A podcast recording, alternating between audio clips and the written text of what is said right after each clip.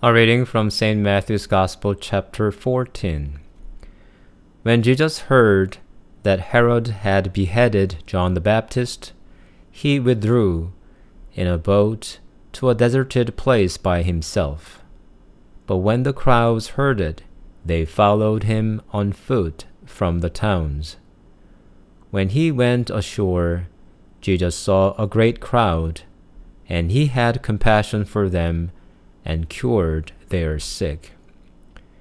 When it was evening, the disciples came to him and said, This is a deserted place, and the hour is now late. Send the crowds away so that they may go into the villages and buy food for themselves. Jesus said to them, They need not go away. You give them something to eat. They replied, We have nothing here but five loaves and two fish. And he said, Bring them here to me. Then Jesus ordered the crowds to sit down on the grass. Taking the five loaves and the two fish, he looked up to heaven and blessed and broke the loaves and gave them to the disciples, and the disciples gave them to the crowds. And all ate and were filled. And they took up what was left over of the broken pieces, twelve baskets full. And those who ate were about five thousand men, besides women and children.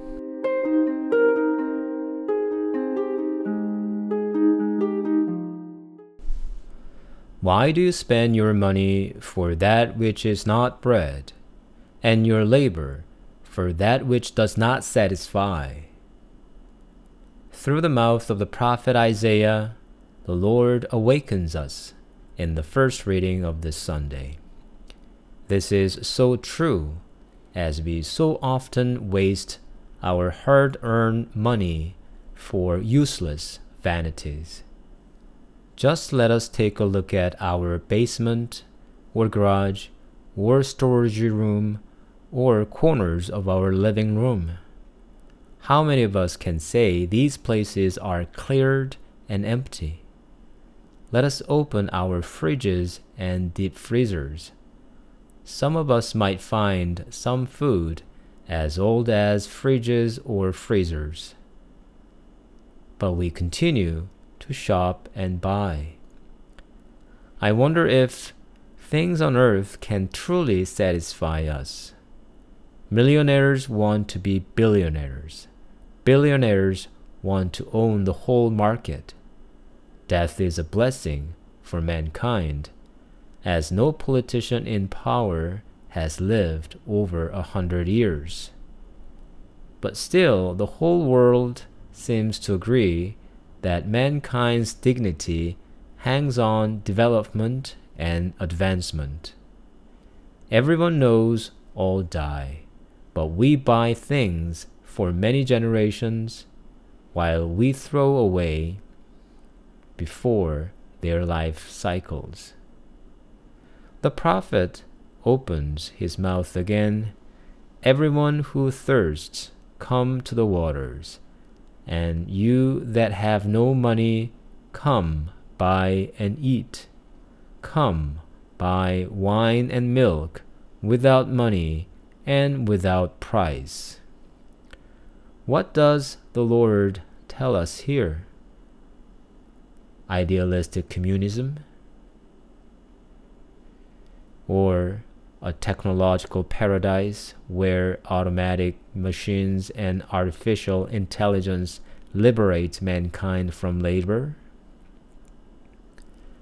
Today, Jesus feeds his crowds at a deserted place a grassy wilderness nearby, a lake shore away from villages and towns.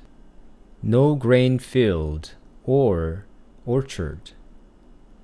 These unprepared crowds, over 5,000, had only five loaves of bread and two fish, and no resources, no money. Now, Christ reveals what can fulfill us It is not satisfaction, it is fulfillment. It is not gratification, it is happiness. It is not possession, it is a union.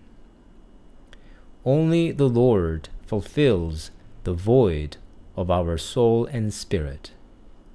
Only in the union with the Lord do we find true fulfillment and happiness.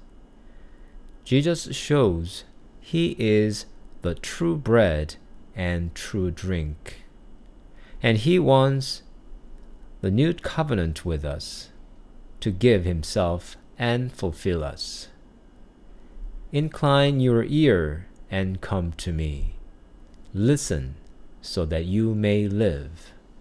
I will make with an everlasting covenant my steadfast, sure love for David.